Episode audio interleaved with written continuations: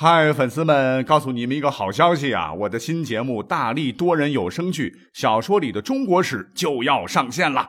想要了解新节目或者跟我互动聊天，赶快来加入 VIP 粉丝群，入群二维码就在本期节目的声音简介中。你也可以添加我的小号，拼音大历史加幺零幺 D A L I S H I 幺零幺，然后拉您入群，我在那儿等你。管他正史野史。这里只有大历史，大力讲的历史正在播出。欢迎收听本期节目。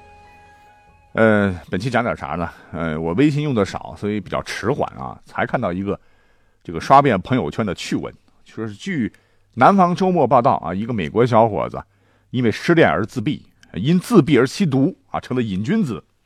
可是呢，在二零一五年年初，他突然迷上了一部叫做。盘龙的中国玄幻网络小说，因为过度沉迷于这个小说当中啊，这位小伙子居然完全失去了对毒品的兴趣，自动戒毒了。哈，那网友们对此也是纷纷展开了热烈的讨论呐，表示这是继辣条之后，又以神秘东方力量成功入侵西方。还有网友说，以前他想吸毒，现在他想修真修仙，而大猪仔也是莫名躺枪哈。最后呢，有网友还是充满善意的要告诫这位小哥：修仙修真无涯，回头是岸呐！感觉你中毒更深了。啊，那很长很长时间啊，修真修仙的小说啊，这个网络上一直是比较火的了。我最早看的一部是《凡人修仙传》啊，现在看，呃，《斗破苍穹》。我们看一看啊，喜马拉雅上一堆的这个修真的有声小说啊，听的人蛮多的哈。还有一些小说拍成了这个 IP 剧，人气也蛮高啊！人家这一集点击率够我录一年节目的。那为啥修真小说这么火呢？啊，因为修真类小说的题材是从古代游仙、游侠小说、神魔志怪小说以及近代的武侠小说发展结合而来的。但有些夹杂着现实网络的流行文化，还有西方的古典文化，和仙侠小说一样啊，依照着中国本土的。道教修炼文化发展起来一种新型小说题材，而且故事内容大部分都是苦逼屌丝机缘巧合下获得逆天秘籍，从此踏上打怪升级的修真之路，最终是终成正果，迎娶白富美，走上人生巅峰啊！想象力丰富不说啊，代入感很强啊，屌丝逆袭记，所以很受大家欢迎。那刚讲了，既然修真修仙小说啊是按照咱们。本土的道教修炼文化发展起来的啊，那我们今天呢，就不妨按照历史的角度啊来讲一讲真实的道教所谓修真，以及历史上哈几位有名的真人啊，来讲讲真实的他们的故事。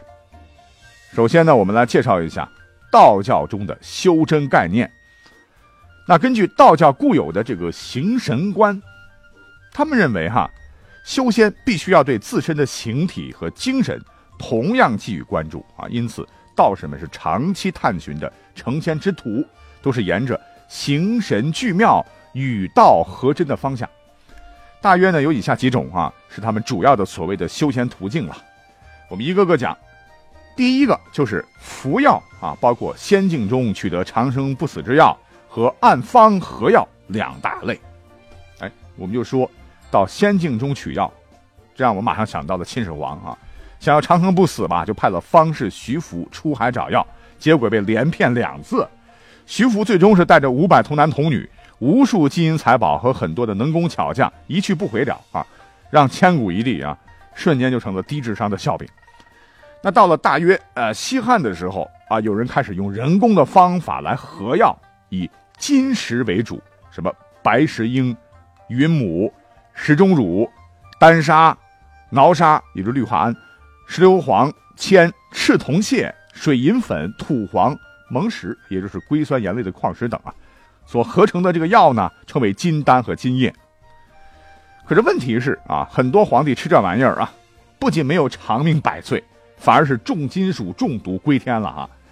历史上呢，有好些个这样的皇帝了哈，比如说晋哀帝啊，常服长生不老之药，服食过量而死，时年二十五岁；还有唐太宗李世民。在贞观二十一年，就是公元六百四十七年，得了风疾啊，加上之前吃丹药啊吃的有点多啊，是烦躁怕热，第二年呢，就派人到中天竺求得方士叫纳罗尔娑婆妹。由于吃了他的延年之药啊，结果是病情不断恶化，在贞观二十三年（六百四十九年）五月逝世啊，享年是五十一岁。再往后，五代十国的南唐列祖李生，明朝的熹宗朱由校啊，清朝的雍正等等，啊，尤其是这个雍正。那随着这个清宫档案的挖掘和研究啊，现在已经有很多很多的学者就可以认定了。雍正呢，其实不是被吕四娘杀的哈，而是吃丹药中毒致死的。好，那讲到这儿啊，要注意啊，不管是刚才讲到的仙山寻药，还是炼丹吃药啊，这样的修真的方法呢，古代那可不是一般老百姓玩得起的啊，因为需要大量的 money。那第二种途径呢，就是配合着吃重金属，以服气和导引为辅助的修身方法。服气，服是服用的服。那我们吃粽子过端午节休假，都特别要感谢他屈原老先生啊，他呢就曾经写下过《远游》一文，其中呢就提到了服气的法门，也是历史悠久了。后来在道教中啊，服气的道术有很大的发展，包括服练外气、存思、守一、胎息等等啊，缤纷多姿的功法。与服气相关的另一类方法就是导引，啊。也是被当成极引气血、吐故纳新的炼气法门而引入仙术啊。那后来这些个内容呢，传到了社会上啊，成为了一般咱们老百姓强身健体用来养生的传统功法。哎，比如说我们熟悉的五禽戏。那讲了两种了啊，第三种修炼方法就是内丹术。哎，前头说的外服丹药啊，重金属都属于外丹术。随着历史的发展呢，到了隋唐时期，人们发现，哎呀，这个外丹风险太大了哈，先没修成，先入了土，所以呢，金石这一脉就逐渐没落了。在刚才讲到的服气的基础上呢，又发展起来了内丹术。所谓内丹呢，就是以天人合一的思想为指导，以人体为鼎炉，精气神为药物，注重周天火候的炼药，而在体内凝练结丹的修习方法。而且这种方法呢，逐渐成了修真界的主流。最后一个方法就是积累功德啊，诸恶莫作，诸善奉行。那前面说的都是术的范围呢，那这个积累功德是属于道德的范围。那关于以上这些内容呢，呃，很多的修真玄幻小说，什么我吃西红柿、唐家三少、骷髅精灵等等这些作者啊，把这些研究的都挺透的，引用、挖掘和创造的都很精彩。哎，我就不多讲了。重点呢，我要讲讲后面的内容，因为一些朋友呢，可能是只知道啊小说里头的韩立、萧炎、张小凡啊，殊不知，咱们国家呢历史上啊确实有真人啊，比如说马上要讲到的道家四大真人啊，他们地位都很崇高了哈。哪四大真人呢？您听一下哈，南华真人、冲虚真人、通玄真人和洞灵真人。相传呢，都是太上老君啊，老子的四位弟子了。我那要说明的是，真人的原意就是指什么？洞悉宇宙和人生本源，真真正正觉醒觉悟的人。品级上来讲，它高于一般的仙人呐。但是啊，在实际操作上，那它其实就是一个荣誉称号啊，大部分都是由封建帝王册封的。不是修炼升级到一定程度啊，有什么样的法术啊，有什么这样的特异功能啊，而有这样的级别的。那第一位我们要讲讲南华真人，啊，其实他就是谁？他就是庄子啊，这是先秦道家学派的代表人物了啊，他是老子思想的继承和发扬者。庄子认为呢，啊，许多事情是人力所不能及的，比如说地震了、海啸了，对吧？日月星辰运转了，所以呢，我们要一切。顺其自然，做到物我两忘。这个自然呢，就是天地万物啊，自然界本身的发展规律，而这个规律就叫做道。哎，庄子也就是庄周，他还说过哈，所谓的贵于贱，关于民，大于小，是于非，甚至生与死，都是一样无差别的。他讲的是比较抽象了，不过呢，他举了一个著名的例子，说有一回呢，他做了一个梦啊，梦到自己变成了一只。飘飘荡荡的蝴蝶，醒来以后呢，呃，发现自己又变成了一个明明白白的庄周啊，所以他就说了：“我真不知道是蝴蝶做梦变成了庄周呢，还是庄周做梦变成了蝴蝶。对于人生的生与死呢，他认为就像白昼和黑夜的更替一样自然，也不值得欢喜和悲伤。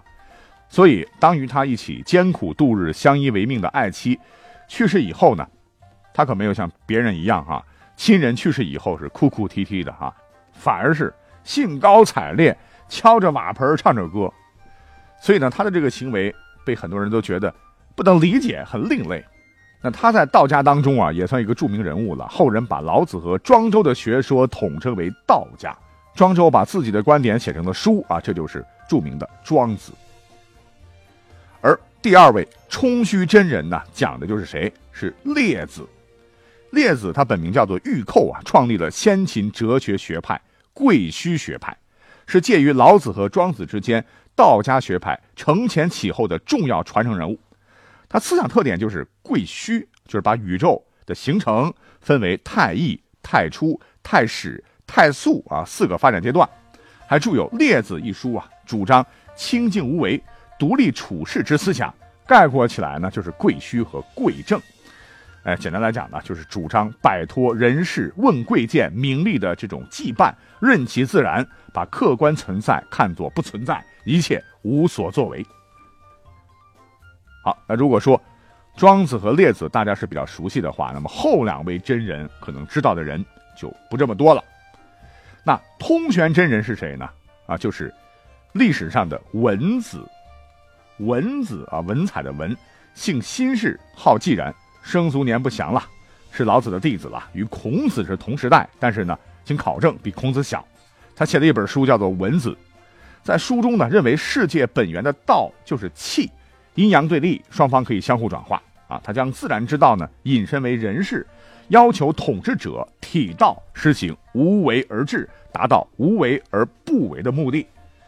那当年，呃，据说楚平王啊，就是用了这个理论，使天下大治。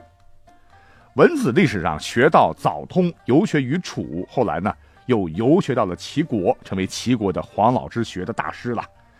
当时越国有个大夫，历史上很有名，叫做范蠡呀。也是尊他为师，文子是亲授范蠡七计，后来啊，范蠡是根据老师的指点，用第五计辅佐越王勾践，最终灭了吴国。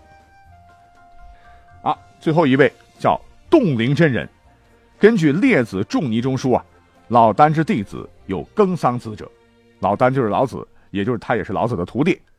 相传呢。《耕桑子》一书是他写的，哈，主要讲解了老子之言，阐发老子思想，继承和发展了道家的道的学说，啊，他认为道乃万物本根，保养生命啊，需要做到全形保性啊，要像婴儿一样天真无知，放弃一切利害得失，称为智人，啊，要达到一种清净无为的自然境界，超脱一切荣辱得失的思虑，容身于道中，从而获得至真之道。也就是说啊，世间的人呢，熙熙攘攘，皆为利来哈。咱们呢，不妨功名利禄全放下。好，以上说的这四位真人呢，其实他们的人生的这个道路啊，比起小说里的这个修真呐、玄幻的这个描写，简直是差太远了。他们留给后世以及我们这些后人的哈，更多的是思想境界和理论学说的成就。而他们之所以成为真人啊，都得感谢。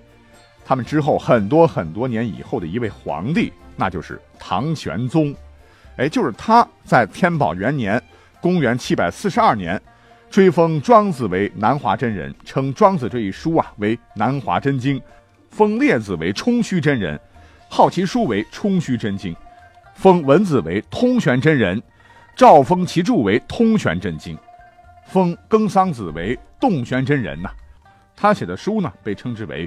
洞玄真经，正是唐玄宗的这次册封，以及后代帝王的历次追封啊，才使得这四位的地位啊，在道教当中啊，一直以来是非常的崇高，远远高于后头出现的什么仙人真人了哈。讲到这里呢，我们就把历史上啊道教的一些所谓的修真的方法，以及历史上啊著名的道教四大真人啊，他们是谁，他们的主要思想和理论是什么，就介绍完了。啊，本期节目呢就要结束了哈，感谢你的陪伴，也期待下次呢能和您再次相会，Bye bye.